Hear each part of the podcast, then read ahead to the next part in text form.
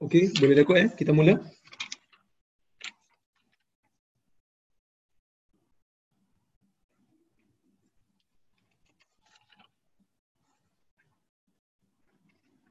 Bismillahirrahmanirrahim. Alhamdulillah. Nahmaduhu wa nasta'inuhu wa nastaghfiruh. Wa na'udzu billahi min shururi anfusina wa min sayyiati a'malina. Man yahdihillahu fala mudilla lahu ومن يضلله فلا هادي له. أشهد أن لا إله إلا الله وحده لا شريك له. وأشهد أن محمدا عبده ورسوله. اللهم صل وسلم على محمد وعلى آله وصحبه أجمعين. أما بعد. Muslimin dan muslimat yang dirahmati Allah Subhanahu wa taala. Alhamdulillah pada hari ini kita dapat bersama-sama lagi untuk kita berbincang serba sedikit berkaitan dengan kitab Riyadhus Salihin dan insya-Allah hari ini kita masih lagi dalam kitab Sabar iaitu kitab apa ni sabar ya. Baik, um, kita tengok dalam uh, kitab hadis nombor 46 ya.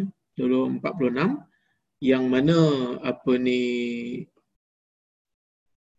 hadis ni kata Al-Imam An-Nawawi rahimahullah وعن سليمان ابن سرد رضي الله عنه قال كنت جالسا مع رسول الله صلى الله عليه وسلم. كنت جالسا مع النبي صلى الله عليه وسلم ورجلان يستبان. وأحدهما قد احمر وجهه. وانتفخت أوداجه. فقال رسول الله صلى الله عليه وسلم إني لأعلم كلمة لو قالها لذهب عنه ما يزد لذهب عنه ما يجد. لو قال أعوذ بالله من الشيطان الرجيم ذهب عنه ما يزد. فقالوا له إن النبي صلى الله عليه وسلم قال تعوذ بالله من الشيطان الرجيم. Inilah hadis nombor 46 yang Imam uh, Imam Nawawi masukkan di dalam apa ni kitab dia itu kitab Sabar itu dalam bab dalam bab sabar dalam kitab Riyadhus Salihin. Maksudnya daripada Sulaiman ibnu Surat radhiyallahu anhu. Sulaiman bin Surat ni mungkin ada tuan-tuan dan puan yang jarang dengar nama dia. Tetapi dia adalah sahabat Nabi daripada Bani Khuza'ah yang mana dia ni uh, duduk selepas Nabi wafat duduk di Kufah Kemudian dia meninggal pada tahun 65 Hijrah. Dan uh, umur dia pada ketika itu 95 tahun. So, kurang glamour sikit kerana nama dia tu jarang lah apa ni disebutkan. Ha, tapi inilah orang kata apa, uh, kelebihan kita belajar hadis ni, ialah kita melalui nama-nama sahabat Nabi sallallahu alaihi wasallam ya apa ni uh, kita tahulah mereka ini dan kita menyebutkan kepada mereka ni kita doakan radhiyallahu anhu ya radhiyallahu anhu. Jadi tuan-tuan dan puan ni nama dia uh, Sulaiman bin Surat ya Sulaiman bin uh, Surat. Baik. Uh, kata dia kuntu jalisan aku uh, duduk bersama dengan Nabi sallallahu alaihi wasallam tiba-tiba ada dua orang di kalangan uh, aku nampak ada dua orang di kalangan sahabat Nabi sallallahu alaihi wasallam ni ya um, bergaduh ya bergaduh. Yang mana bila bergaduh tu apa ni um, mereka ni salah seorang ni bukan kata salah seorang. Yang seorang ni pergi meninggikan suara dan sampai yasub yastaban ni maksud daripada perkataan yasub yasub ni maksudnya sampai mencela satu orang yang lain. Sebab tengah bergaduh ni dia tengah bergaduh. Jadi apa ni yang seorang ni apa ni mencela yang lain. Yang seorang ni pula mencela yang lain jadi apa ni bila mencela tu Nabi sallallahu alaihi wasallam apa ni tengok dia Nabi kata wa ahaduhuma qad ihmarra kata Sulaiman ni wa ahaduhuma qad ihmarra wajhu yang mana salah seorang daripada mereka ni muka dia tu jadi merah padam. Jadi muka dia jadi merah padam disebabkan kerana menahan marah yang teramat sangat. Mungkin gaduh lah ni. Jadi bila kita baca hadis ni tuan-tuan, ya, bila kita baca hadis ni kita nampak um, sahabat Nabi SAW ni pun zaman mereka hidup pun ada adalah kita panggil um, apa ni kita panggil masalah sesama mereka. Bukanlah setiap masa uh, tenang setiap masa uh, tak ada masalah tak. Kadang-kadang ada juga ada juga masalah. Ini menunjukkan bahawasanya ya um, perkara yang kita panggil sebagai um, masalah antara manusia dengan manusia ni tetap wujud. Nah, tetap tetap wujud di zaman sahabat sendiri pun. Maka bila nabi tengok nabi kata faqala rasulullah sallallahu alaihi wasallam inni la a'lamu kalimatan law qalaha la dhahaba anhu ma yajid nabi kata sesungguhnya aku mengetahui satu kalimah. Kalau dia menyebutkan kalimah ini sudah pastinya akan pergilah, akan hilanglah, akan lenyaplah apa ni perkara yang dia marah pada diri dia sendiri, benda yang dia rasa dalam diri dia ni akan hilang. Ya, akan hilang. Kenapa? Apa ni Nabi SAW takut orang bila marah ni Nabi takut mereka akan bertindak dengan tindakan yang di luar daripada batasan syarak. Jadi bila Nabi tengok dia, Nabi Nabi kata, aku tahu satu kalimah kalau aku, kalau dia sebut benda kalimah yang aku ajar ni maka akan hilanglah benda yang dia marah tu. Akan hilanglah kemurkaan dia dan kemarahan dia. Ya? Baik. Maka kata Nabi SAW lau qala a'udzu billahi minasyaitonir rajim za'aba anhu zahaba anhu ma yajid. Kalaulah dia menyebutkan aku berlindung dengan Allah Subhanahu wa taala ya? Maka daripada syaitan yang direjam maka hilanglah benda yang dia yang dia marah tu. Maka apa ni hilanglah perasaan kemurkaan dan kemarahan dia pada satu orang yang lain maka sahabat Nabi sallallahu alaihi wasallam yang berada bersama dengan Nabi pada waktu tu bila ada bersama dengan Nabi pada waktu tu ya maka apa ni Nabi pun cakap benda ni sahabat dengar bila sahabat dengar saja, sahabat tu pergi sampaikan pada lelaki yang sedang gaduh tu. Bila, bila sahabat apa ni um, bagi tahu kepada dia sahabat kata ta'awwaz billahi minasyaitonir rajim faqala lahu inna nabi SAW qala ta'awwaz billahi minasyaitonir rajim sahabat pun bagi tahu kat lelaki ni sahabat kata sesungguhnya nabi sallallahu alaihi wasallam berkata kepada kamu pesan kepada kamu supaya kamu ni sebut a'udzubillah. Sebut a'udzu billahi minasyaitonir rajim iaitu apa ni? Aku berlindung dengan Allah daripada syaitan yang direjam maka nabi ajar kepada kita tuan-tuan dan puan-puan dalam masalah nak mengawal marah ni nabi ajar beberapa step. Sebahagiannya telah pun saya huraikan. Sewaktu di kuliah rumah Haji Shah dulu.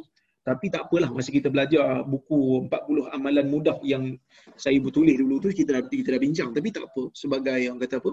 Sebagai um, penjelasan ataupun sebagai peringatan. Mana yang tak tahu boleh ambil manfaat.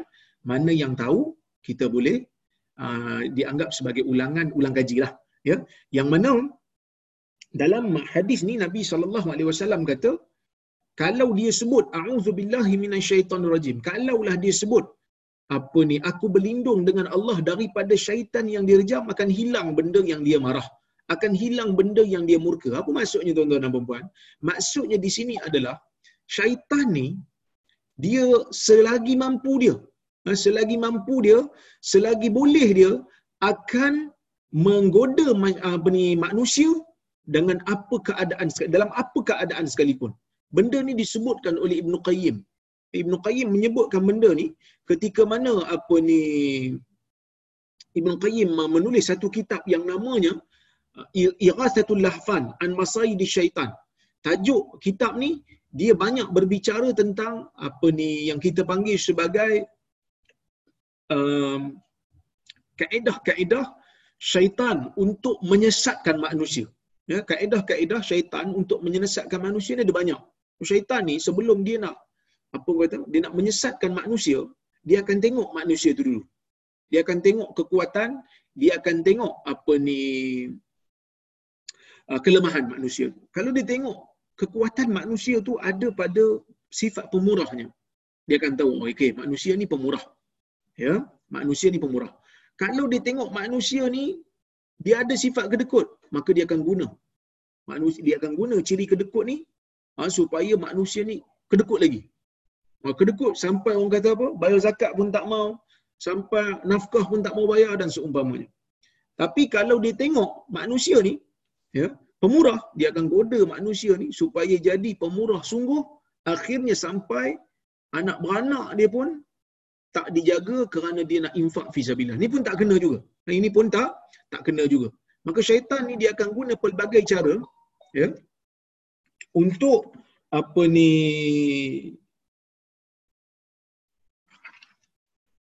uh, pelbagai cara untuk menggoda manusia dengan apa yang ada pada mereka dari sudut kekuatan pun dia akan gunakan untuk menyesatkan manusia. Dengan kekuatan manusia itu pun dia akan gunakan. Contoh saya bagi yang lain. Katalah syaitan tengok manusia ni otak dia bagus. Dia tengok manusia ni jenis otak bagus, jenis ingatan pun bagus. Jadi dia akan goda manusia ni supaya membaca, membaca, membaca sampai jadi pandai. Syaitan boleh guna dengan cara ni. Apa ni kita kita panggil goda manusia goda goda goda sampai jadi pandai tapi akhirnya bila pandai tidak beramal. Boleh jadi juga. Ada juga manusia yang syaitan tengok dia, syaitan tengok dia pandai tak apa nak pandai sangat. Kan? Pandai tak apa nak pandai. Tapi dalam bab ibadat ni tuan-tuan dan perempuan, dia cukup rajin. Dan syaitan akan gunakan kekuat kelemahan dia ni dan kekuatan dia ni untuk goda dia. Ha, jadi kalau dia ni jenis ibadat, dia rajin, ilmu malas, syaitan kata tak payah pergi belajar. Kenapa tak payah pergi belajar? Kamu pergi belajar pun bukan bukan ada apa. Bukan ada faedah apa. Baik kamu pergi ibadat. Sedangkan dia tak tahu. Dengan ilmu itulah yang akan menjadikan ibadatnya terpelihara. Ya, berapa ramai manusia yang kadang-kadang tak perasan dan tak sedar bahawasanya ibadat dia tu tidak cukup syarat ataupun tidak cukup rukun. Dia ingat dia solat banyak dah. Ha, dia solat malam, kata nak cari malam itu Qadar tu dia solat malam tu punyalah hebat. Sampai orang kata apa 36 rakaat mengambil pendapat Imam Malik 36 rakaat tarawih dia ambil. Tapi dia lupa sebenarnya, dia tak tahu sebenarnya dia, ter, dia dia tahu dia terkentut tapi dia tak tahu sebenarnya kentut membatalkan wudu. Jadi solat dia tu semua dikira tidak sah. Sebab apa tak sah? Kerana dia dia tidak ada ilmu. Jadi orang yang ada ilmu pun kalau tak beramal masalah syaitan akan guna cara ni. Orang yang tak ada ilmu pun dia akan guna cara untuk beribadat tetapi akhirnya ibadat dia akan rosak. Maka syaitan akan gunakan pelbagai cara. Kalau dia tengok manusia ni sukakan hiburan, maka dia akan dia akan goda supaya manusia ni sukakan hiburan sampai lupa nak pergi ibadat. Ya, itu semua adalah gangguan daripada syaitan ataupun tipu daya kita panggil tipu daya syaitan. Ya, tipu daya syaitan yang sangat bahaya. Maka sebab itu Nabi sallallahu alaihi wasallam tidak pernah mengajarkan kita untuk berdepan dengan syaitan. Sebaliknya dalam banyak hadis Nabi sallallahu alaihi wasallam menganjurkan kepada kita untuk kita berlindung dengan Allah daripada syaitan. Kenapa Nabi tak suruh kita berdepan dengan syaitan? Kerana syaitan ni umur dia ribuan tahun. Kerana iblis ni masa mula-mula manusia dicipta dia dah ada. Polemik dia menjadi dilaknat tu pun kerana dia tak puas hati Allah Taala suruh dia tunduk hormat kepada Adam alaihi salam. Jadi Adam ni dibenci oleh iblis sehingga iblis kata aku akan goda dia sungguh-sungguh. Hmm? Aku akan goda dia dan keturunan dia sungguh-sungguh sehingga kamu tidak dapati wahai Tuhan ramai uh, kamu akan dapati wahai Tuhan ramai di kalangan mereka tidak bersyukur. Maksudnya iblis ni ketika mana apa ni manusia mula wujud iblis dah wujud. Jadi usah katalah orang kata apa dia punya pengalaman tu jangan dikata pengalaman dia tu memang pengalaman yang absolute. Orang kata apa terbukti well trained kita kata. Sudah di di apa ni kita panggil telah diuji dan telah uh, mengikuti pengalaman yang lama Ha, sangat-sangat berpengalaman. Dia sangat-sangat berpengalaman dalam menyesatkan manusia. Maka sebab itu kita diminta untuk melindungkan diri ha, daripada syaitan derjam kepada Allah Subhanahu Wa Taala supaya syaitan itu tidak berjaya mendekati kita. Yang mendekati kita. Jadi Nabi sallallahu alaihi wasallam ajar satu benda. Bila kita marah aja, marah ni tuan-tuan dan puan-puan benda yang benda yang kita panggil benda yang uh, natural. Semua orang akan marah. Siapa pun marah. Dalam hadis Nabi SAW, ketika mana kita baca hadis tentang khabab, kita baca minggu lepas, yang mana khabab bila ucapkan satu ucapan kepada Nabi SAW, bila khabab kata pada Nabi, Ala tada'u lana, ala tastansiru lana, Ya Rasulullah, kamu tidakkah berdoa untuk kami? Ya Rasulullah, kamu tidakkah minta tolong kepada Allah untuk kami? Nabi bangun. Fajalasa Rasulullah SAW muhmarran wajhu. Nabi bangun Nabi duduk waktu tu Nabi baring, Nabi duduk dalam keadaan muka Nabi merah. Kenapa merah?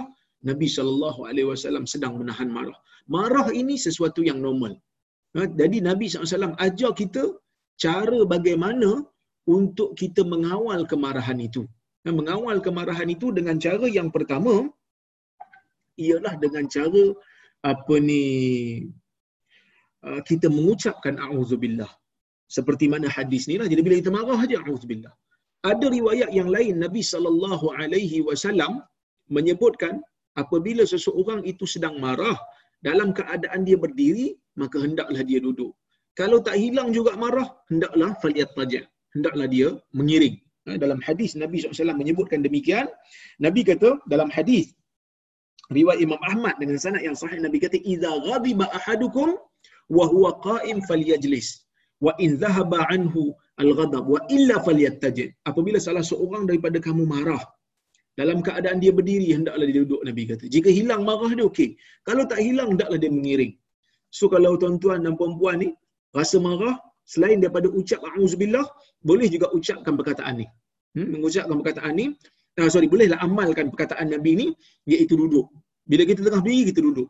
Bila kita marah kita duduk. Bila duduk sebut auzubillahi minasyaitonirrajim duduk. Duduk pun tak hilang juga. Ha, mengiring. Tolak kursi mengiring. Kalau staff tengok bos tengah marah uh, sorry kalau staff tengok bos tengah mengiring dalam office tu uh, maksudnya apa ni um, uh, itu bos tengah marah lah tu jadi bila bila bos tengah mengiring aja, ah itu maknanya bos tengah marah. Jangan buat apa-apa, diam. Kita jangan ganggu bos. Kerana ah, dia sedang merawat marahnya. Tapi hadis ni taklah semestinya mesti diamalkan secara literal. Maksudnya, oh, Ustaz, kalau saya dekat tengah-tengah jalan, Ustaz macam nak baring, Ustaz, bahaya. Kalau sampai bahaya tu tak payahlah. Tapi Nabi maksudkan ialah di sini bukan hanya semata-mata duduk tu, bukan hanya semata-mata mengiring tu. Orang yang marah kalau dia berada waktu dia berdiri, kalau orang marah ni waktu dia berdiri, Nabi kata hendaklah dia duduk. Kenapa berdiri bahaya kalau marah? Berdiri bahaya kerana kaki mudah untuk angkat dekat orang, tangan mudah untuk capai orang dengan apa ni dengan melakukan kekasaran. Jadi kalau duduk keadaan untuk melakukan tindakan kekasaran pada orang tu lambat sikit. Ha, lambat sikit. Ha, jadi duduk. Kalau tak boleh juga duduk apa ni baring di atas sisi badan. Ha, maksudnya mengiring lah, baring, baring mengiring. Macam, macam, macam baring nak tidur. Tahan marah tu. Kenapa?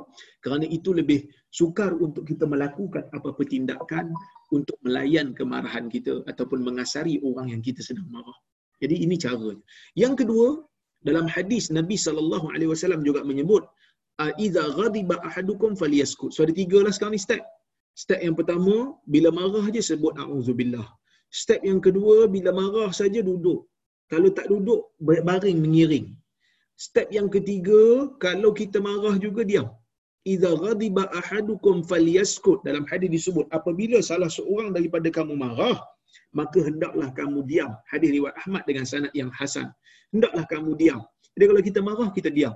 Kenapa kita diam? Kita diam ni kerana kita takut dengan kemarahan tu kita tak mampu untuk kawal lidah. Sebab lidah ni ringan tuan-tuan dan puan Kadang-kadang kita sebut satu perkataan yang boleh mengguris hati orang.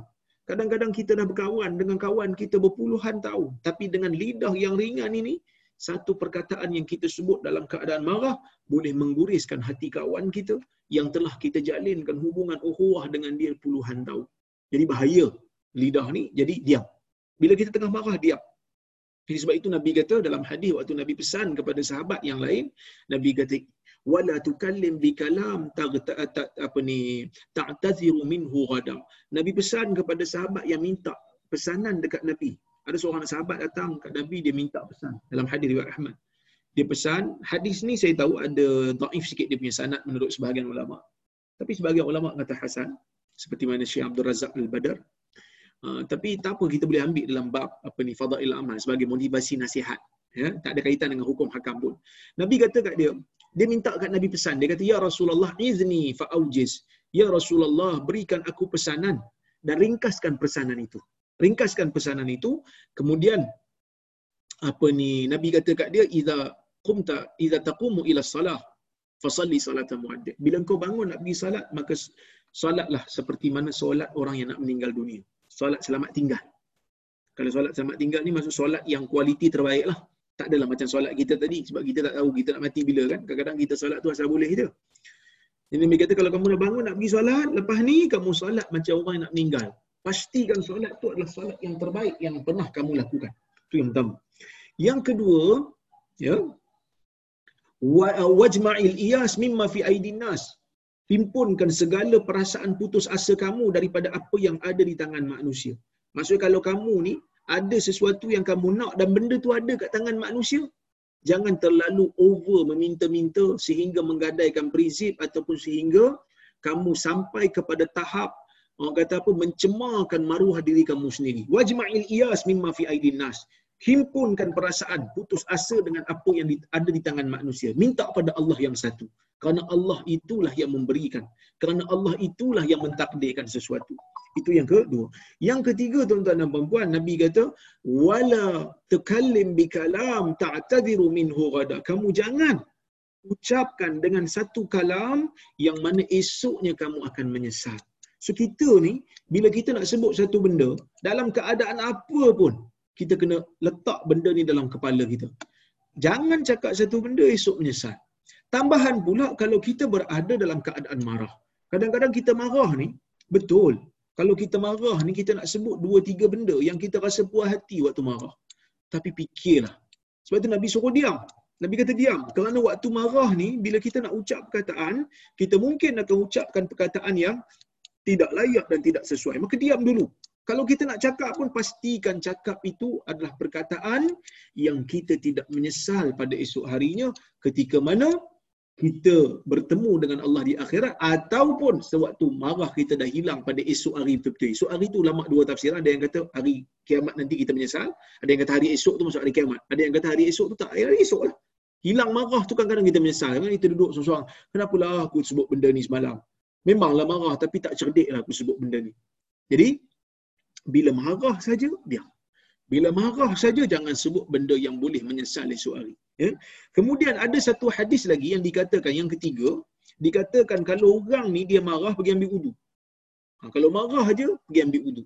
Nabi sallallahu alaihi wasallam dalam riwayat menyebutkan ya innal ghadab minasyaitan wa inna syaitan khuliqa minan nar inna ma yut inna ma tudfa'un naru bil ma fa idza ghadiba ahadukum falyatawadda hadis riwayat Abu Daud ya maksudnya dalam hadis Nabi SAW mengatakan, ah, sesungguhnya marah itu daripada syaitan dan syaitan itu dicipta daripada api. Dan apabila salah seorang daripada kamu marah saja, hendaklah dia ambil uduk sebab api akan terpadam dengan air. Nabi SAW kata dalam hadis ini, sesungguhnya marah itu daripada syaitan, syaitan itu diperbuat daripada api. Syaitan diperbuat daripada api. Dan api akan terpadam dengan air. Apabila salah seorang daripada kamu marah, maka hendaklah dia berwuduk. Kerana apa? Kerana wuduk dengan air. Bila air kita ambil wuduk, kita sedang marah, maka marah yang berasal daripada syaitan tu akan lenyap. Tapi hadis ni tuan-tuan dan perempuan daif. Hadis ni daif kerana ada seorang perawi nama dia Abu Wa'il Al-Qas. Dia ni adalah perawi yang perawi yang daif, perawi yang tidak kuat, tidak tidak kuat dan tidak kukuh. So yang tiga yang tadi sahih. Auzubillahi minasyaitonirrajim sahih. Kemudian diam sahih. Kemudian apa ni duduk ataupun mengiring. Ha, duduk mengiring. Tapi yang keempat ni ambil wuduk, daif. Habis tu ustaz tak boleh lah ambil wuduk. Bukan tak boleh. Tapi daif lah. Jangan kata dia sunnah lah. Tapi kata saya ustaz, saya dah saya dah cuba dah, saya dah buat dah. Alhamdulillah kalau saya marah, saya ambil wuduk, hilang marah saya. Tak apa, boleh buat. Tak ada masalah.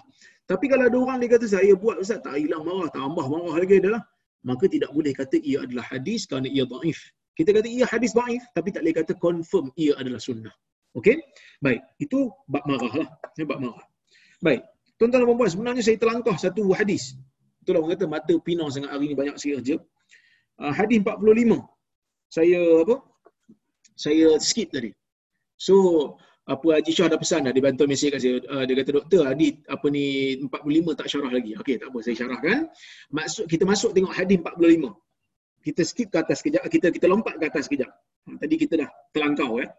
Hadis 45 wa an abi hurairah radhiyallahu anhu anna rasulullah sallallahu alaihi wasallam qala laisa ash-shadidu bisur'ah innama ash-shadidu alladhi yamliku nafsahu 'inda al-ghadab muttafaqun alaih yang bermaksud daripada Abi Hurairah radhiyallahu anhu katanya Nabi sallallahu alaihi wasallam bersabda dalam hadis ini Nabi SAW bersabda Nabi kata laisa syadidu bisur'ah ya?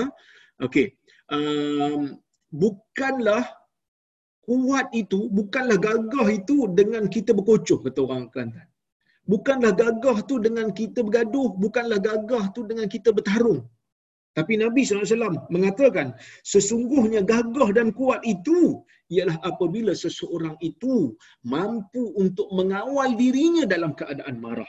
So kalau dia mampu, waktu dia marah tu dia kawal diri dia, dia sabarkan diri dia supaya tak bertindak dengan apa ni tak mengasari orang tak bertindak dengan benda yang di, di, diharamkan oleh Allah kemudian dia pun tak cakap benda yang boleh membawa kepada kemurkaan Allah itulah orang yang sebenar-benar kuat Itulah orang yang sebenar-benar gagah. So Nabi sallallahu alaihi wasallam dalam hadis ni tuan-tuan dan puan-puan, dia nak ajar kita, dia nak ubah cara fikir kita tentang konsep kuat dan gagah.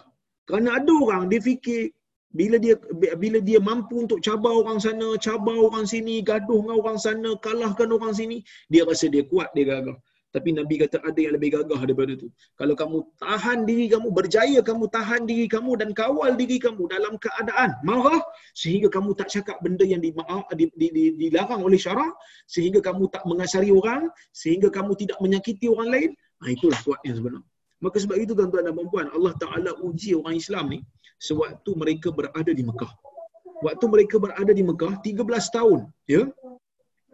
13 tahun Nabi sallallahu alaihi wasallam di apa ni kita panggil di uh, ditindas bersama dengan sahabat.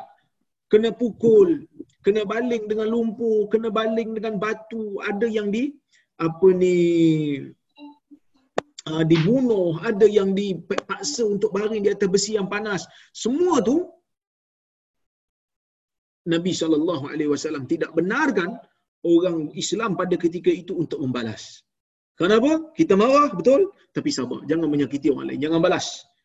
Bila sampai ke Madinah, barulah ada pensyariatan jihad. Supaya mereka boleh mendidik diri mereka untuk mengawal marah dan supaya tidak bertindak dengan apa yang Allah Ta'ala izin. Eh, dengan apa yang Allah Ta'ala tidak izinkan. Baik, kita tengok hadis nombor 47 pula. Hadis nombor 47. وعن معاذ ابن أنس رضي الله عنه أن النبي صلى الله عليه وسلم قال من كظم غيظا وهو قادر على أن ينفذه دعاه الله سبحانه وتعالى على رؤوس الخلائق يوم القيامة حتى يخيره من الحور العين ما شاء رواه أبو داود والترمذي وقال حديث حسن حديث حسن. Maksudnya daripada Muaz bin Anas radhiyallahu anhu, sesungguhnya Nabi sallallahu alaihi wasallam bersabda, sesiapa yang menahan kemarahannya. Ha, kadama, kadama ni ha, apa ni tahan marah. Tahan marah tu maksudnya masa tengah marah tu kawal diri, tak buat apa benda yang dilarang oleh syarak. Sesiapa yang men, men, apa ni melawan ke, menahan kemarahan dia, menelan kemarahan dia. Orang Arab kata menelan kemarahan tu maksud dia telan sampai tak nampak di luar. Tahan dia sabar. Ya. Wa huwa qadirun ala ayyun fidahu sedangkan dia mampu untuk meluapkan kemarahan dia tu dengan bertindak. Mungkin dia boleh uh, pukul orang, mungkin dia boleh maki orang, dia mampu, tak ada siapa nak marah. Tapi dia tak buat. Kenapa dia tak buat? Sebab dia tahu menahan marah ni ada apa ni menahan tindakan sewaktu marah ni ada fadilatnya di sisi di sisi Allah Subhanahu wa taala maka dia tahan. Dia telan kemarahan dia tu. Maka Allah Subhanahu wa taala kata nabi ya ah, Allah Subhanahu wa taala kata nabi akan panggil dia di hadapan seluruh makhluk yang ada di hari kiamat. So Allah banggakan dia di hadapan semua orang. Kemudian Allah taala kata kat dia pilihlah mana-mana bidadari yang dia mahukan Ha, ini untuk orang yang tahan marah. Sebab itu para ulama kata, kalau orang tahan marah, waktu dia marah dia tahan, ya, pun dapat pahala seperti ini, ganjaran seperti ini, Allah Taala banggakan dia di hadapan orang lain. Allah Ta'ala akan panggil di hadapan semua makhluk. Semua makhluk akan tengok dia. Allah Ta'ala akan kata, ah, pilih mana bidadari yang kau nak. Cuba bayangkan pula kalau orang tu dia tahan marah dan dalam masa yang sama dia memaafkan manusia yang lain. Ni tahan marah je ni. Belum cerita bab memaafkan. Kalau memaafkan, lagi banyak pahala yang dia akan dapat dan lagi tinggi darjat yang dia akan pergi. Maka sebab itu dalam hadis tuan-tuan, kita tengok hadis nombor 48. Saya banyak sikit baca hadis hari ini sebab hadis ni lebih kurang sama ya. Hadis ni lebih kurang sama. Jadi dalam hadis yang ke-48, wa an Abi Hurairah radhiyallahu anhu anna rajulan qala lin Nabi sallallahu alaihi wasallam awsini qala la taghdab faraddada mirara qala la taghdab rawahu al-Bukhari. Dalam hadis Nabi sallallahu alaihi wasallam kata Abu Hurairah Nabi sallallahu alaihi wasallam bersabda sesungguhnya seorang lelaki berkata kepada Nabi sallallahu alaihi wasallam. Ada seorang lelaki datang jumpa Nabi. Siapa lelaki ni? Ulama berbeza pendapat.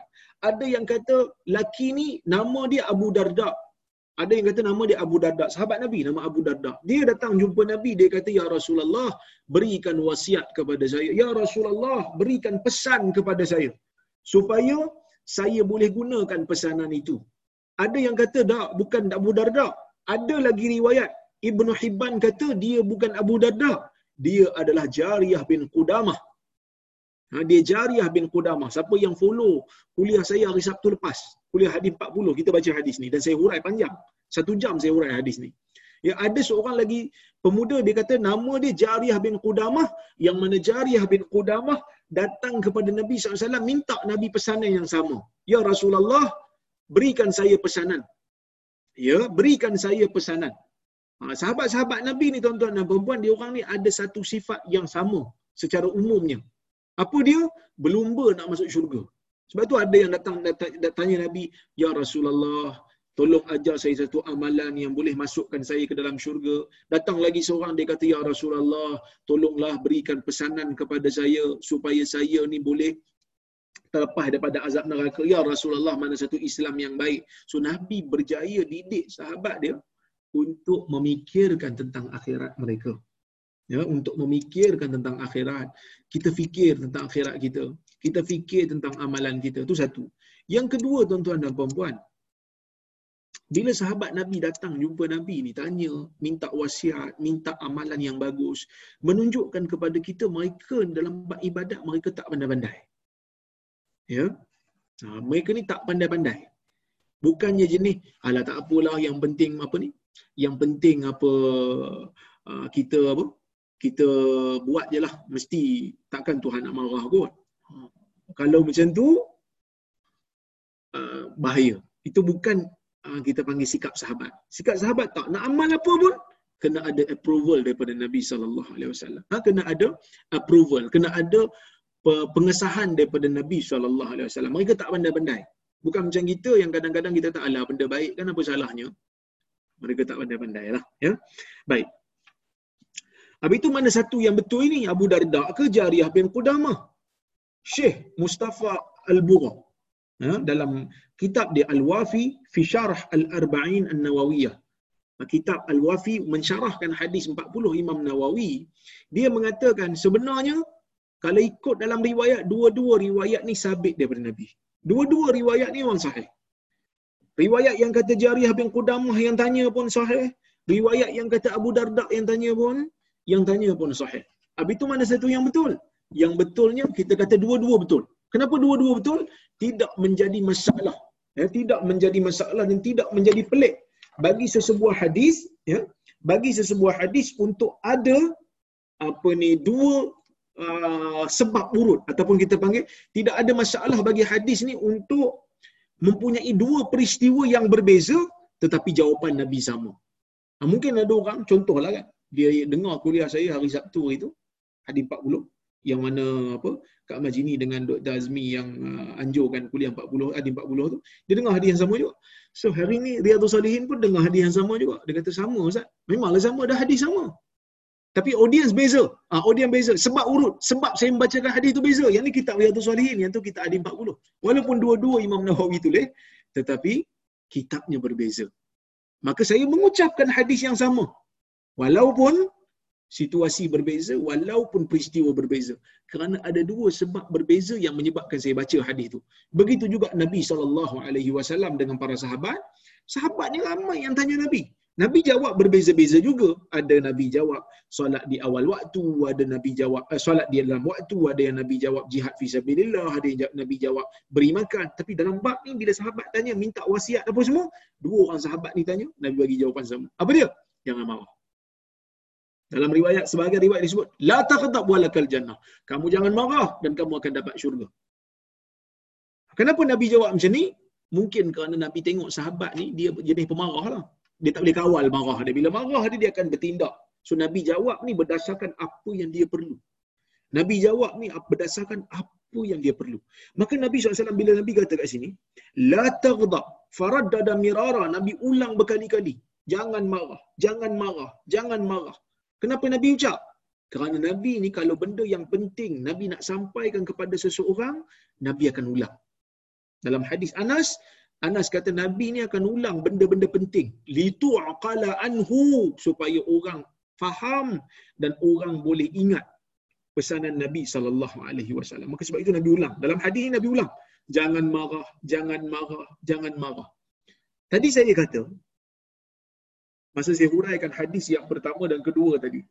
Saya kata mana mungkin orang yang tak uh, apa ni orang kata orang yang uh, dalam dunia ini tak marah? Mana mungkin? Orang yang normal mesti marah. Ada waktu-waktu dia mesti marah. Nabi pun marah. Hatta yu'rafal ghadabu fi wajhi. Kan Aisyah kata Nabi SAW ni bila ada je sahabat kata dekat dia ya Rasulullah kami bukan macam kamu. Ya Rasulullah lasna kahayatik kan kami bukan macam kamu laqad ghafarallahu ma taqaddama min dhanbika wa ma ta'akhkhar Allah Taala dah ampun semua dosa kamu Nabi ni kata Aisyah, "Idza amarahum amarahum bi idza amarahum bi syai'in amarahum bima yutiqun." Nabi ni bila arahkan sahabat untuk buat sesuatu, hukum atau ibadat, Nabi buat benda yang sahabat rasa mampu buat. Sehingga sahabat rasa macam, "Ya Rasulullah, kami bukan macam kamu."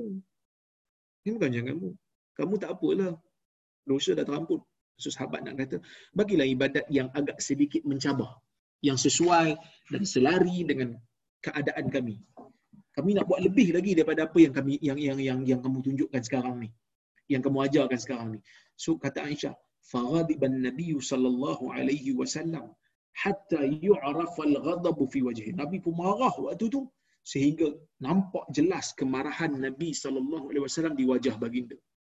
Nabi marah. So marah ni tak boleh elak. Habis tu bila Nabi kata jangan marah, ulama ada beberapa tafsiran. Tafsiran yang pertama yang ini disebut oleh sebahagian ulama Ibn Hajar menyebutkan Ibn Hajar mengatakan menjauhkan diri daripada tempat yang boleh membawa kepada kemarahan. So kalau kita tahu tempat tu boleh bawa marah, elakkan pergi tempat tu. Ada yang kata begitu. Ada juga yang kata tak. Maksudnya kamu kena jangan jadi pemarah bila marah. Bila marah jangan jadi pemarah, jadi pemaaf counter perasaan tu dengan perasaan yang lebih baik daripada tu. Seseorang yang marah, tukar. Kita bila kita marah orang je, tukar. Jadi pemaaf. Tak apalah saya maafkan. Kan? Tak apa saya maafkan. Contohnya ada satu kes. Um, kemarin ke, dua tiga hari sudah. Ada orang, satu hamba Allah ni, dia hantar mesej dekat saya. Dia kata, Ustaz, semenjak PKP ni Ustaz, saya banyak tengok Ustaz punya video. Sebab saya banyak kat live kan. So ramai orang tak ada buat apa-apa waktu PKP ni. Jadi duduk rumah dia tak ada buat apa, dia tengok live. Sebelum ni dia kata saya banyak duduk kutuk Ustaz. Tapi bila saya tengok video Ustaz, nampak macam Ustaz ni macam orang lain juga. Tak adalah apa-apa masalah sangat pun. Adalah kesilapan di mana-mana tu tapi macam orang lain jugalah. Ada kesilapan. Jadi sebelum ni banyak saya kata kat Ustaz tuan-tuan dan perempuan. Mesej-mesej macam ni banyak orang bagi kat saya. Bahkan ada satu ketika datang depan-depan saya. Lepas kuliah di surau tarbiyah di Setapak. Ada satu surau kat sana. Dia panggil saya berkuliah setiap bulan. Tahun lepas, saya kuliah di situ. Lepas kuliah, dia datang jumpa saya. Ada satu orang, budak muda. Budak muda lelaki. Dia kata, Ustaz, apa khabar? Lepas kuliah tu dia terus datang meluru kat saya, dia salam. Sebab masa tu tak ada coronavirus lagi, tak ada covid lagi. Jadi boleh salam lah kan. Jadi bila dia salam dengan saya, dia kata, Ustaz, apa khabar? Saya kata, baik. Ustaz, saya datang daripada Sungai Buloh. Datang daripada Sungai Buloh, datang ke datang kuliah di setapak. Saya kata, jauh datang. Ah, saya datang ni sebab saya tahulah Ustaz ada ceramah kat sini. Saya memang nak jumpa Ustaz. Saya kata, oh, bagus Alhamdulillah. Moga-moga ada manfaat lah kuliah saya. Ustaz, saya sebenarnya ada benda saya nak cakap. Apa dia? Saya sebenarnya Ustaz, saya ni nak minta maaf kat Ustaz. Sebelum ni macam-macam saya kata kat Ustaz. Ustaz bagi tanyalah apa benda yang saya cakap. Semua benda saya cakap. Yang buruk-buruk ni saya cakap kat Ustaz. Sekarang ni saya nak minta maaf lah sebab saya dah saya rasa benda tu salah. Tuan-tuan, banyak orang datang bagi benda ni kat saya. Saya tak kata saya orang baik. Tapi kadang-kadang ada orang disalah faham dengan saya. Saya bukan orang jahat. Saya bukan juga orang baik. Saya manusia biasa yang ada kesilapan. Tapi insya Allah kita sama-sama insan, Muslim yang inginkan kebaikan. Yang ingin untuk menyebarkan kebaikan. Ini mungkin ada orang salah anggap dengan menganggap saya ni orang jahat. Saya duduk kat Malaysia ni, dia orang ingat saya nak buat kacau. No. Saya bukan nak buat kacau, saya hanya nak berdakwah. Nak ajak orang buat baik. Pada diri saya juga saya nak nak buat benda baik. Pada orang lain pun saya nak ajak buat benda lain, benda baik. Kerana Nabi kata mandalla ala khair ataupun addalu ala khair ka ajri fa'ili. Siapa buat siapa ajar orang buat benda baik, dia akan dapat pahalanya. So bila orang yang datang macam ni tuan-tuan, datang kepada saya. Bila datang kepada saya, bagi tahu saya cakap macam-macam dekat ustaz. Tuan-tuan, kalau tuan-tuan jadi saya, teringin tak nak tanya? Hang kata apa kat aku? Teringin? Saya pun teringin. Saya pun teringin nak tanya. Kau kata apa kat aku? Tapi saya tak tanya. Kenapa tak tanya? Saya teringat hadis ni. Ibnu Hajar menukilkan pandangan. Para ulama mengatakan bila Nabi kata la taghdab, kamu jangan marah. Sebahagian ulama kata kamu jangan dedahkan diri kamu dalam satu situasi yang kamu boleh menjadi marah. Sekarang ni kamu tak marah. Lepas kuliah happy dapat boleh mengajar, tiba-tiba datang satu orang bagi tahu dulu ustaz saya pernah kata kat ustaz macam-macam. Sekarang saya dah insaf saya nak maaf. Saya saya, saya, saya nak minta maaf. Boleh tak ustaz? Kalau kita tanya, dulu awak kata apa kat saya? Dia sebut boleh menyebabkan marah, jangan tanya. Maafkan terus dia.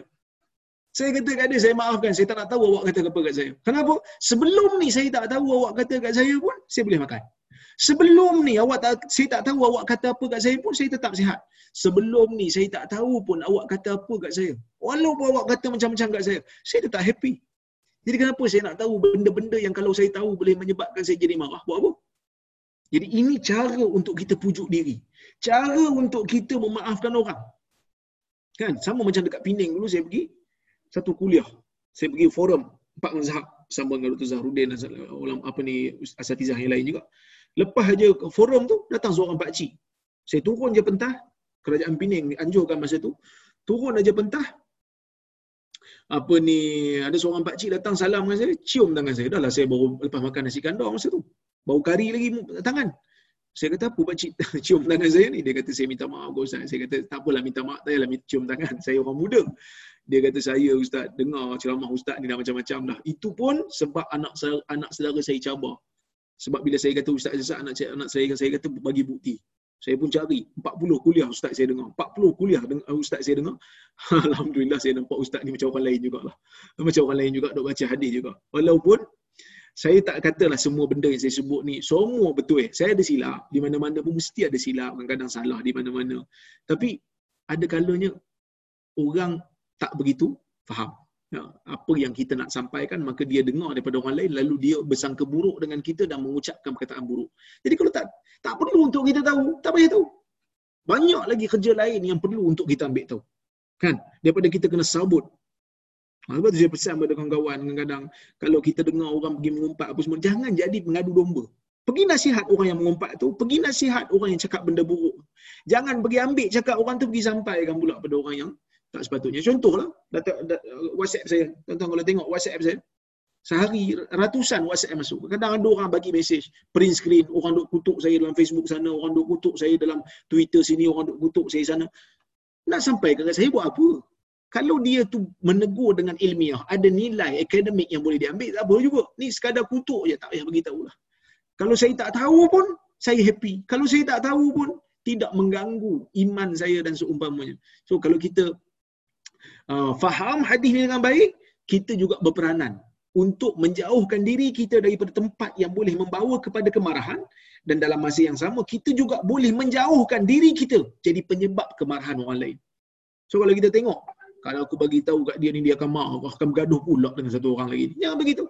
Tak ada kepentingan untuk bagi tahu. Kecuali kalaulah benda tu sangat penting sehingga menghilangkan hak ataupun memudaratkan kalau kita tak bagi tahu.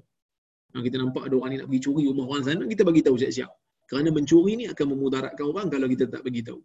Jadi sebab itu tuan-tuan dan puan-puan, hadis Nabi SAW ni sangat penting untuk kita faham tentang bahaya marah.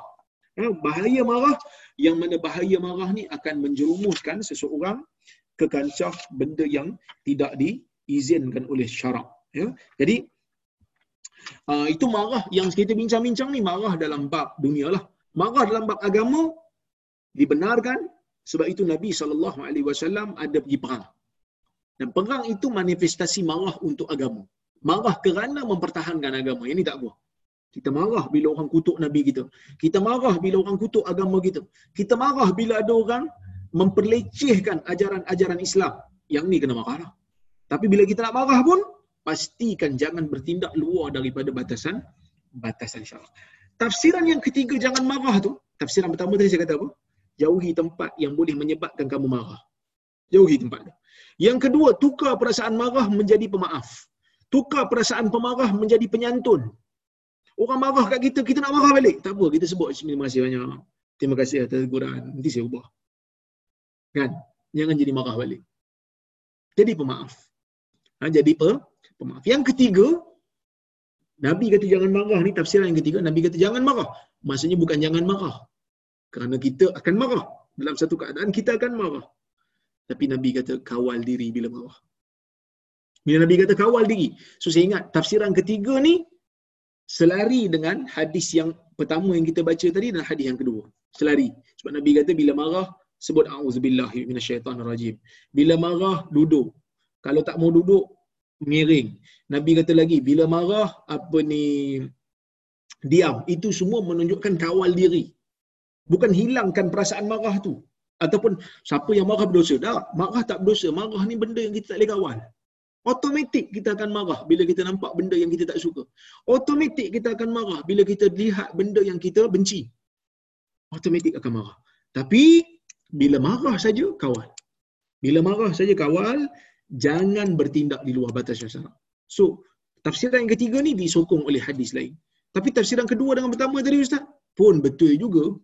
Pun betul juga. Termasuk dalam termasuk dalam arahan Nabi yang sangat pendek ni. Jangan marah, maksudnya kawal diri bila marah. Jangan marah, maksudnya tukar perasaan marah menjadi perasaan pemaaf. Tukar daripada orang yang memarah, tukar jadi orang yang pemaaf. Nabi SAW, apa orang tak kata pada dia? Ya, apa orang tak kata pada dia? Macam-macam orang nak kata pada dia. Ada orang kata tu gila, tukang sihir. Ya, orang yang memecah belahkan orang. Tapi bila orang tu masuk Islam, Nabi maafkan. Abu Sufyan umpamanya banyak buat masalah dengan Nabi sepanjang hayat. Perang Badar dia punya sebab. Perang Uhud dia punya sebab. Perang Ahzab pun dia punya sebab. Menyebabkan ketakutan berlaku kepada orang Islam di Madinah pada masa itu, dialah penyebabnya. Tapi bila Abu Sufyan masuk Islam, Nabi menjadi pemaaf. Nabi ambil anak kepada Abu Sufyan yang bernama Muawiyah untuk menjadi penulis wahyu di zaman Nabi sallallahu alaihi wasallam. Pemaafnya Nabi sallallahu alaihi wasallam dijelmakan ketika mana Nabi sallallahu alaihi wasallam berjaya membuka kota Mekah. Dulu saya pernah cerita pada tuan-tuan dan puan-puan dalam hadis riwayat Abu Dawud, Nabi sallallahu alaihi wasallam apabila masuk ke kota Mekah, Nabi masuk dalam keadaan dahi Nabi ni betul-betul dekat dengan belana kuda, tunduk kepada Allah. Kenapa tunduk? Kerana bersyukur. Nabi masuk bukan sebagai orang yang pemarah. Nabi masuk bukan sebagai orang yang pendendam. Nabi akan bertindak bagi orang yang nak melawan dengan dia. Tapi kalau orang tu dulu pernah ada masalah dengan Nabi sallallahu alaihi wasallam, tapi pada waktu sekarang mereka masuk Islam, Nabi lepaskan mereka.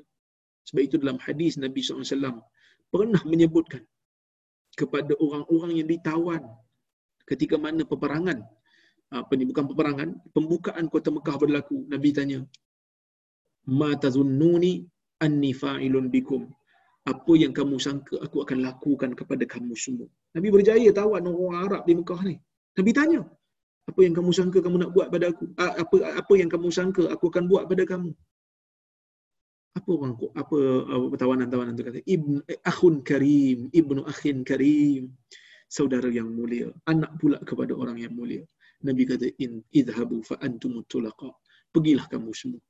Kamu semua bebas kerana Nabi menjadi orang yang pemaaf. Rahmatun muhdah kita panggil. Rahmat yang dihadiahkan oleh Allah Subhanahu wa taala kepada penduduk bumi. Itulah Nabi Muhammad sallallahu alaihi wasallam yang mana kita kena contohi akhlak dia. Jadi kalau kita marah kita amalkanlah benda ni. Kalau kita marah, tahan diri kita. Kalau kita boleh menjadi orang yang pemaaf, maafkanlah manusia.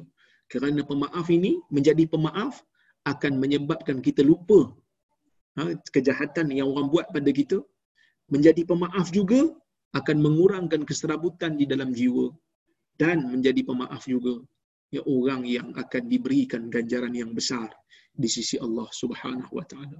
Jadi tak rugi sebenarnya jadi pemaaf ni. Walaupun orang kata jangan maafkan nanti dia akan bayar di akhirat. Tak.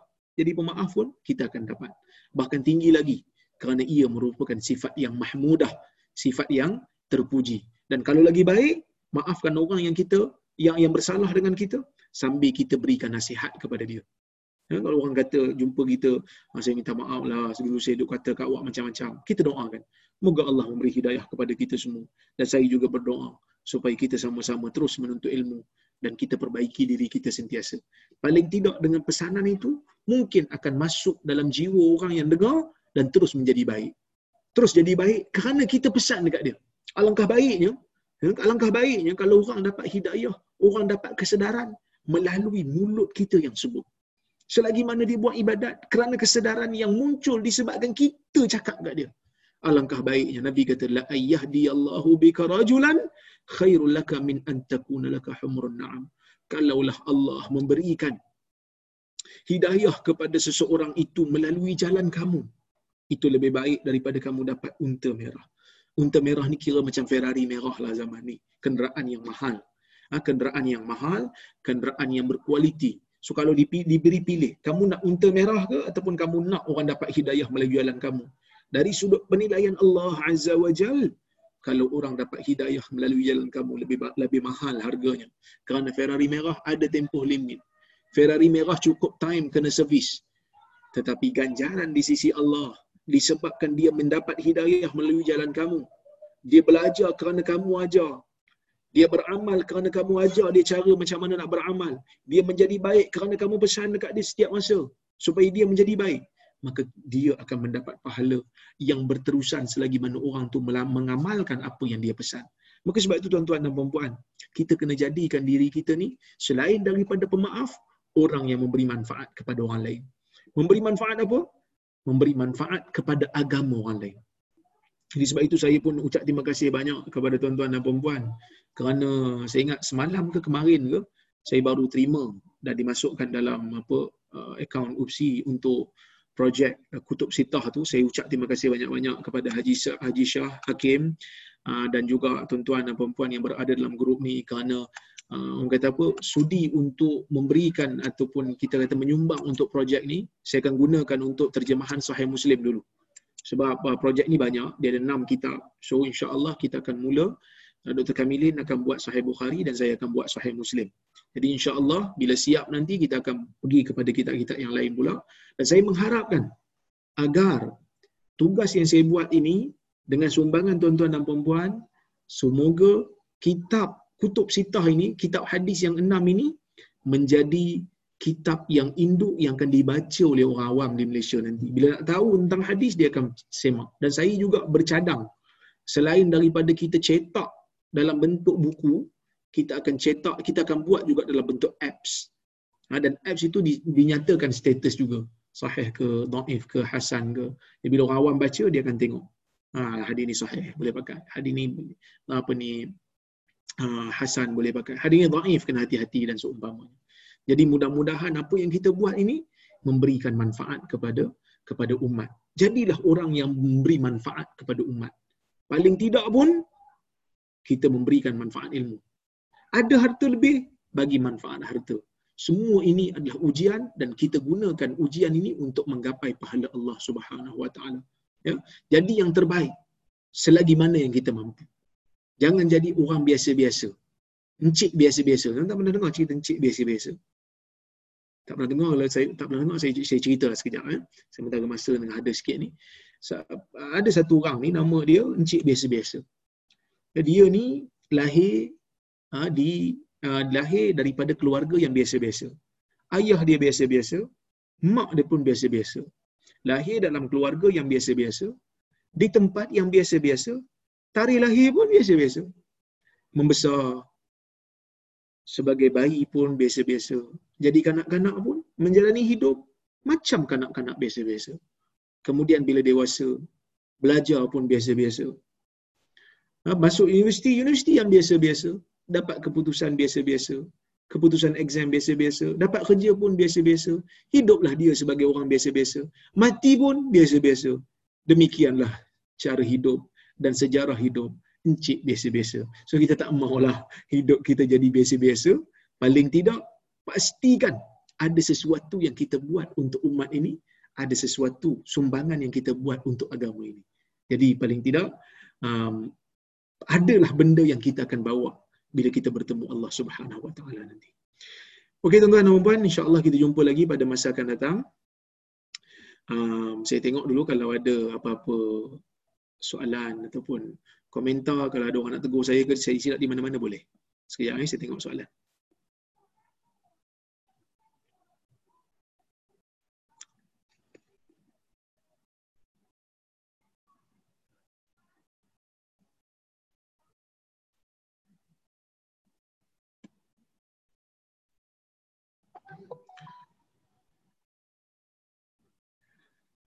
Okey.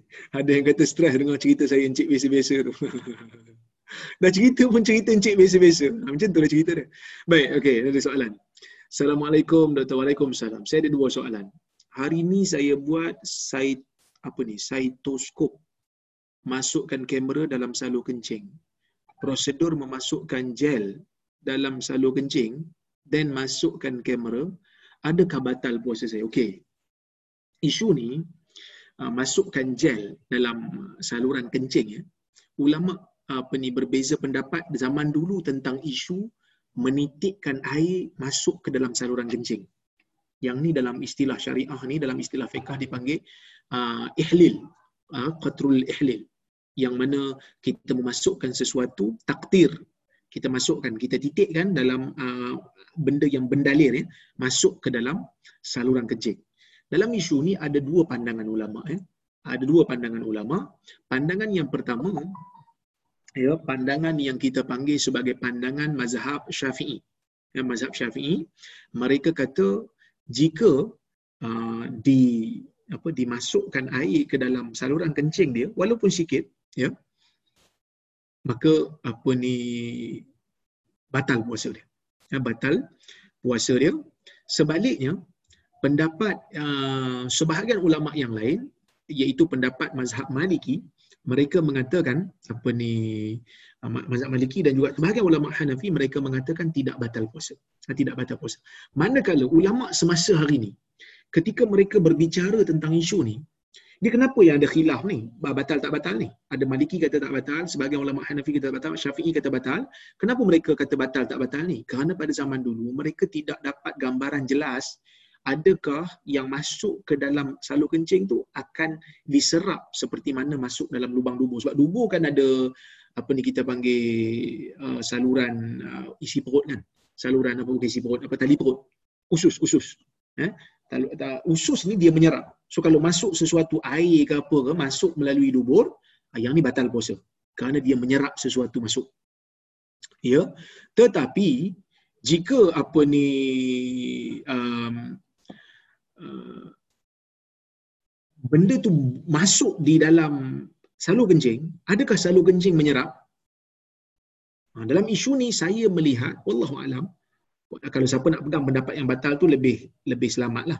Tetapi dalam isu ni saya melihat ulama berbahas tentang hukum memasukkan air dalam ubat ubat mata ubat mata masuk air masuk air dalam mata sehingga terasa pahit dekat sini tidak membatalkan kenapa? Kerana mereka kata sikit terlalu sikit. Sama juga macam kita berkumur eh, bila kita kumur bila kita kumur ah, kita luah balik. Kadang-kadang air itu akan ada terasa di sini. Tapi dia tidak masuk sampai ke dalam. Maka dimaafkan. Maka sebab itu ah, apa Uh, kita panggil inhaler orang yang asma tu pendapat yang sahih. Walaupun ada yang kata batal kerana ada air dalam tu, tetapi pendapat yang sahih kata tidak batal kerana terlalu sikit kandungan air itu.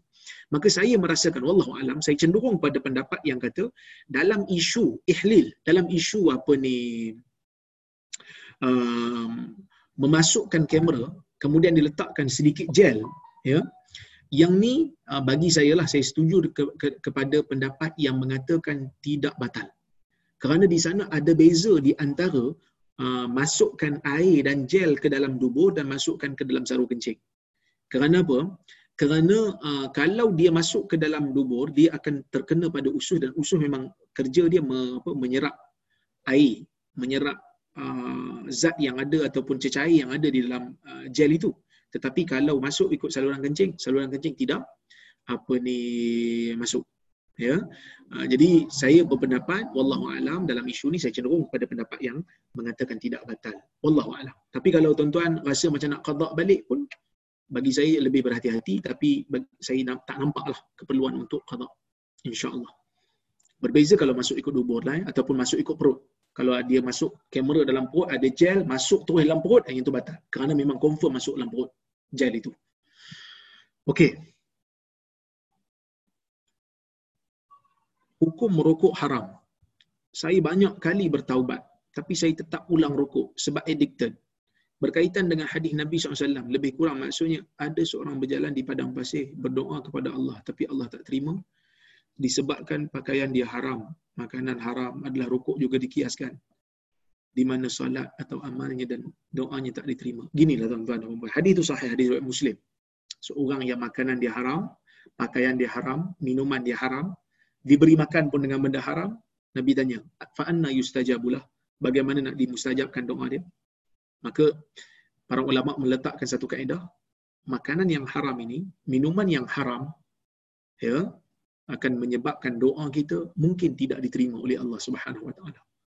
Tapi taklah bermakna uh, langsung Allah Taala tak terima, mungkin ataupun kebarangkalian tu ada. Jadi nasihat saya kepada tuan, teruskan bertaubat, sentiasa bertaubat kepada Allah. Azamlah untuk berhenti. Azam untuk berhenti. Tahu, uh, kena letakkan dalam diri. Bila saya berhenti saja, saya dapat pahala. Bila saya berhenti saja, doa saya insya-Allah akan mustajab. Ya. Jadi insya-Allah saya doakan. Tapi ustaz kalau tak boleh juga, Allah Subhanahu wa taala Maha Pengampun. Allah Taala tidak menjadikan itu sebagai penyebab untuk tuan diazab insya-Allah. Banyak lagi kebaikan yang lain yang mungkin dibuat maka insya-Allah Allah Taala akan timbang dengan seadil-adilnya. Banyaklah buat kebaikan di tempat yang lain, moga-moga dengan sedikit kelemahan kita Allah Taala akan tutup dengan kebaikan yang lain. Ya insya-Allah.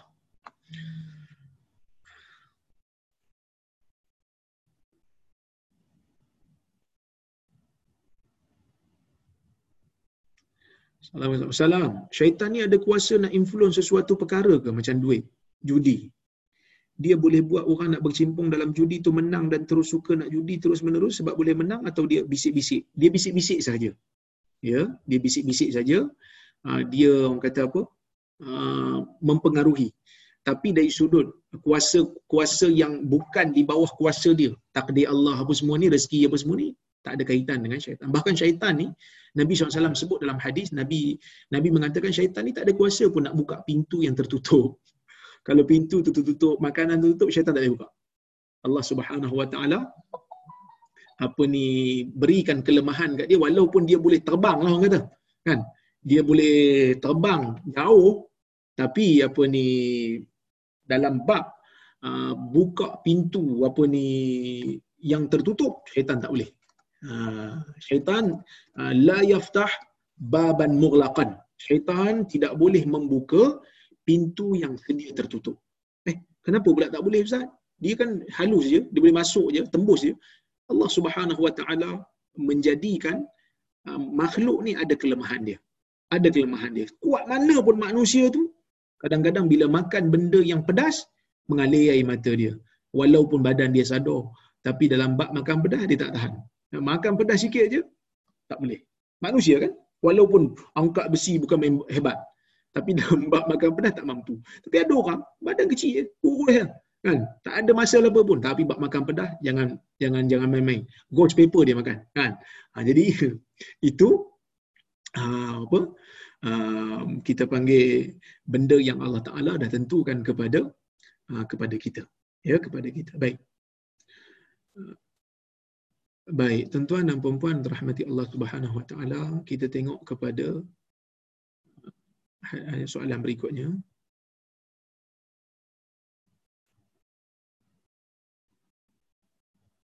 Banyak soalan ni.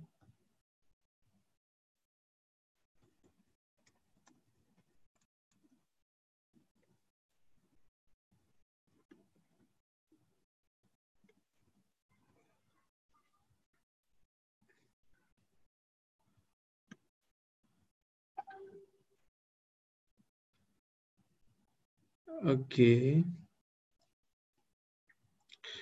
Assalamualaikum warahmatullahi Berdoa dalam bahasa berdoa dalam bahasa Arab adakah berdoa? Berdoa dalam bahasa Arab adakah lebih dimakbulkan daripada doa dalam bahasa Melayu? Okey.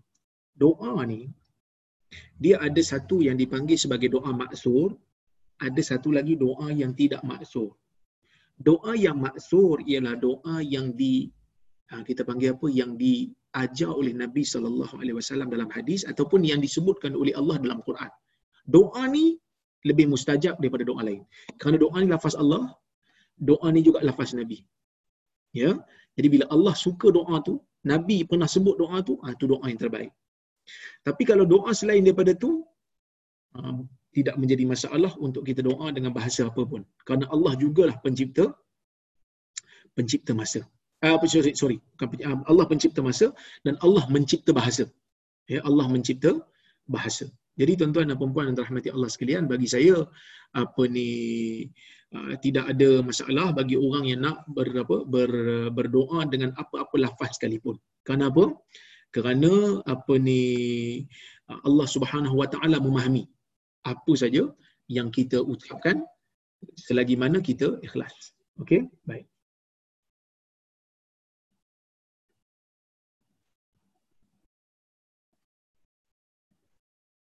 Okey, kita tengok lagi.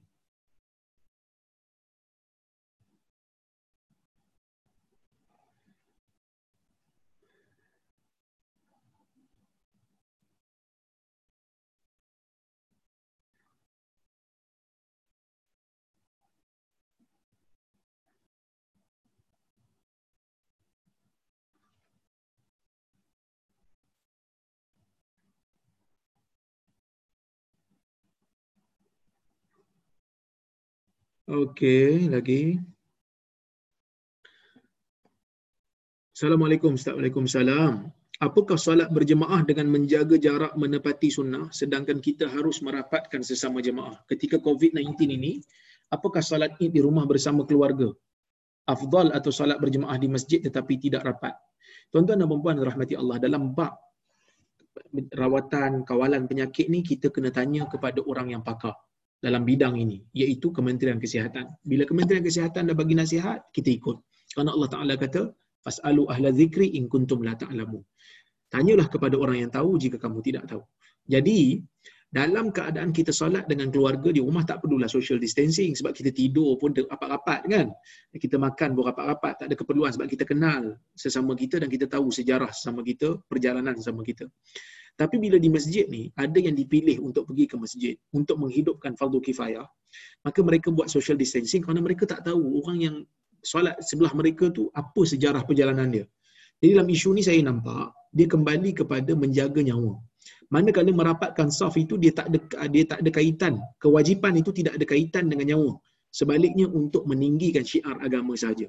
So dalam bab maqasid jaga nyawa ni paling tinggi setelah agama. Agama dulu lepas tu nyawa yang kita panggil sebagai daruriyat. Daruriyat ni ada lima perkara.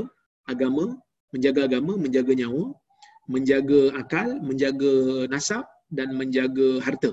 Ya. So ada lima benda kena jaga. Ni top top priority.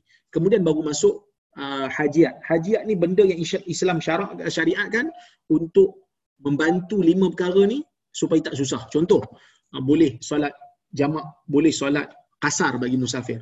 Boleh solat kasar bagi musafir, yang ni tak termasuk dalam daruriyat. Tak tak kasar pun orang tak mati. Tapi memudahkan orang. Dan ada termasuk dalam bab tahsiniat. Bab apa ni orang kata penyempurnaan untuk menampakkan Islam tu cantik. Jadi dalam dalam isu uh, apa ni jaga saf ni bagi saya dia termasuk dalam tahsiniat dia nombor tiga. Bila ber, ber, bertembung dengan apa ni bertembung dengan nyawa so kita boleh jarakkan. Dan bahkan pula jarak itu apa ni merapatkan saf dia bukan wajib dia hanya sunat. Berdasarkan kepada hadis riwayat Abu Bakrah yang mana Abu Bakrah pernah masuk ke dalam masjid kemudian dia apa dia solat Ha, dia tengok orang dah solat, dia solat di hujung saf. Dia tak masuk dalam saf dia masuk dah solat. Kemudian dia bergerak pelan-pelan masuk dalam saf. Nabi SAW tidak me, tidak tidak Nabi kata kat dia zadakallahu hirsan wala ta'ud Allah moga Allah mem, apa ni menambah kepada kamu apa ni kesungguhan untuk untuk solat dan kamu jangan ulang lagi buat benda ni Nabi kata. Nabi tak sukalah. Tapi Nabi tak suruh dia untuk ulang semula solat. Dia menunjukkan solat dia sah. Kalau benda tu wajib dan membatalkan solat dan tentu Nabi suruh ulang. Bila Nabi tak ulang, Nabi kata, jangan ulang jangan ulang lagi. Maka lepas ni jangan buat lagi. Dan nabi ada juga yang mengatakan ah, tak perlu ulang solat tu. Kerana solat tu dah dah sah. Jadi bagi saya tidak ada masalah. Okey? Tidak ada masalah. Baik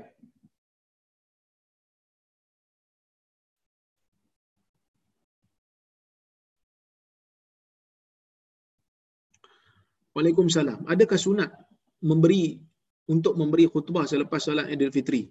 di rumah masing-masing kerana ada pendapat tak perlu atas sebab bukan di khalayak ramai. Adakah di, di, dibenarkan bertakbir beramai-ramai selepas maghrib bukan dari rumah ke rumah tetapi melalui Zoom? Okey. Tuan-tuan dan puan rahmati Allah sekalian. Dalam bab uh, khutbah hari raya ni, ulama sepakat ia bukan wajib. Maksudnya kalau kita ni tak buat pun uh, solat tu sah. Dalam isu qada bagi orang yang terlepas solat hari raya, dia datang lambat umpamanya, imam dia datang imam dah bagi khutbah, disunatkan untuk dia dengar khutbah dulu lepas tu baru dia qada solat dia. Tetapi dalam isu kita sekarang ni dia bukan isu imam baca khutbah di masjid kita tak sempat dengar. Dalam isu kita ni masjid memang sebahagian kampung tu kadang-kadang memang tak ada orang orang bagi khutbah. Dia ada beza sikit. Yang mana kita semua solat di rumah masing-masing. Maka dalam isu ni, dalam hadis Nabi sallallahu alaihi wasallam ada menunjukkan yang Nabi mengulang nasihat dalam khutbah tu. Ya. Yang mana dalam dalam hadis Nabi SAW bila melalui lepas daripada Nabi bagi khutbah, bila Nabi melalui apa ni satu kumpulan orang perempuan, Nabi tengok lepas tu Nabi bagi nasihat kat mereka. Maka di sinilah mazhab Syafi'i, ulama mazhab Syafi'i mengatakan disunatkan untuk orang yang berada bersama perhimpunan walaupun dua orang untuk memberi khutbah kerana maksud khutbah tu adalah memberi nasihat dan bila ada lebih pada seorang di rumah tu yang mana masing-masing solat apa ni hari raya maka pensyariatan apa ni kita panggil objektif pensyariatan memberi khutbah itu boleh untuk dilaksanakan dan terlaksana bila ada kita beri dan orang lain dengar. Jadi dalam isu ni saya cenderung pada pendapat ni lah. Kalau kita solat di rumah bersama dengan keluarga, lepas solat raya tu dah bagi salam, bangun bagi khutbah. Tapi ustaz saya nak bagi khutbah apa? Tak apa boleh download khutbah perlis. Perlis dah ada dah khutbah yang sangat ringkas untuk uh, beginner-beginner yang uh, yang nak buat begitu. Ya. Manakala takbir raya ni, ya takbir raya ni adalah takbir yang disyariatkan untuk kita laungkan pada hari uh, satu Syawal iaitu selepas Maghrib. Pada hari terakhir Ramadan tu bila masuk Maghrib dah mula satu Syawal, kita takbirlah. Macam mana nak takbir pun tak apa. Dengan Zoom ke, tak ada Zoom ke di rumah ke, takbir. Selagi mana ada waktu kita takbir ya takbir itu di, disyariatkan ya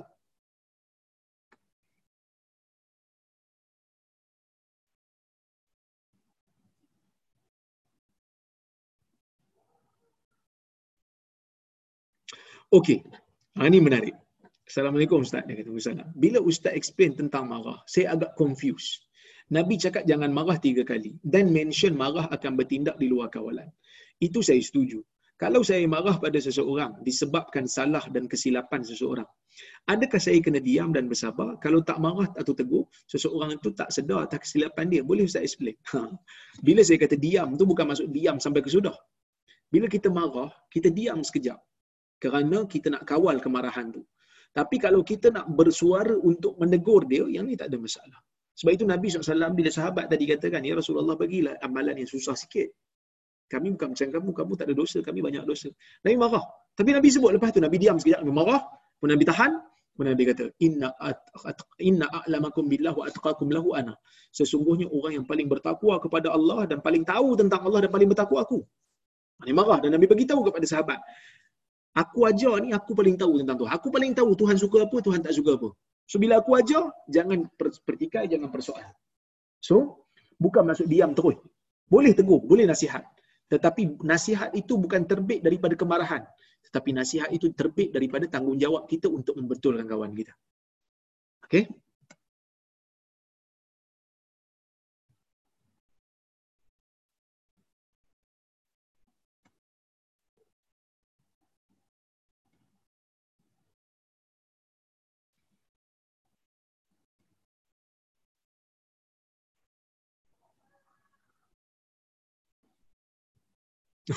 ini satu menarik. Macam mana nak tahan marah kalau melibatkan kesakitan yang dibuat pada kita. Contohnya kanak-kanak tarik rambut kita atau gigit kita yang melibatkan kesakitan. Kalau macam tu di luar kawalan kita dimaafkan. Contohnya bila orang apa gigit ke budak-budak gigit kita kan. So kita pun menjerit, aduh sakit lah. Ha, itu tak apa. Yang tu di luar kawalan. Tapi lepas tu pastikan kita mengawal. Kita mengawal diri kita ya. Salam Ustaz, adakah Waalaikumsalam, adakah wuduk batal di antara suami dan isteri? Kalau wuduk ni dalam bab um, bersetubuh, ambil wuduk lepas tu bersetubuh dengan isteri, confirm batal. Sepakat ulama batal. Tetapi kalau selain daripada tu, hanya sekadar sentuhan, yang ni ulama berbeza pendapat. Mazhab Syafi'i kata batal. Sentuh sengaja ke tak sengaja batal. Tetapi mazhab Hanafi kata tak batal langsung. Kerana yang membatalkan tu adalah persetubuhan. Manakala mazhab Hambali kata, kalau kita sentuh tu kerana syahwat, kita sentuh tu nak bersedap-sedapan, batal. Kalau sentuh tu hanya sekadar bukan untuk itu, sebaliknya nak menyampaikan barang, nak apa? bersalam sebelum pergi kerja, yang ni tak batal. Kenapa? Berbeza pendapat. Kerana ayat Quran. Allah Subhanahu Wa Taala menyebutkan di antara perkara yang membatalkan wudu, membatal yang menyebabkan seorang itu berhadas adalah aula mastumun nisa. Apabila kamu menyentuh, saling sentuh menyentuh wanita. So mazhab Syafi'i kata, saling sentuh menyentuh tu, saling sentuh lah. Sentuh biasa. Sentuh macam ni, batal. Ya. Tetapi mazhab Hanbali kata, la mastumun nisa, bukan la mastumun nisa. Lam mim sim, maksudnya sentuh. Lam alif mim sim, saling sentuh menyentuh. Bila saling sentuh menyentuh tu menunjukkan ada reaction, ada syahwat. Saya cenderung pada pendapat ni. Kenapa? Dalam hadis Nabi SAW pernah salat dan Aisyah pernah tersentuh kaki Nabi sewaktu Nabi salat malam. Dan waktu tu Nabi sedang sujud. Ini menunjukkan Aisyah sentuh kaki Nabi dalam keadaan Nabi salat dan Nabi tidak membatalkan salat. Kerana menunjukkan wuduk kalau sentuh biasa tak batal. Begitu juga dalam hadis Nabi SAW pernah salat di depan Aisyah. Aisyah baring di depan Nabi dan waktu Nabi nak sujud, Nabi sentuh kaki Aisyah. Nabi ramah sikit kaki Aisyah. Ya, kemudian Aisyah tarik kaki dia untuk Nabi sujud. Kalau membatalkan wuduk, dah tentu Nabi tak sentuh Aisyah. Wallahu a'lam. Tapi mazhab Syafi'i dia ada hujah lah. Dia kata berkemungkinan Aisyah memakai stokin. Ya, berkemungkinan Nabi SAW memakai stokin. Tetapi hadis tak sebutkan dan tak perincikan. Maka saya setuju dengan pendapat yang ke uh, yang yang uh, Imam Hanbali tadi. Uh, begitu juga kalau macam kita contohlah kan. Kita ambil wuduk, sebelum tidur kan sunat ambil wuduk. Jadi kalau kita ada isteri, uh, bila kita ambil wuduk saja, kita tak boleh sentuh lah isteri kita kalau pakai mazhab syafi'i tu. Ha, kena konsisten lah. Isteri jangan sentuh lah suami bila sebelum tidur. Sebab saya dah ambil uduk ni, awak jangan sentuh saya. Kan? Kalau dia pakai hambali, dia bolehlah sentuh. Ha, tak ada masalah.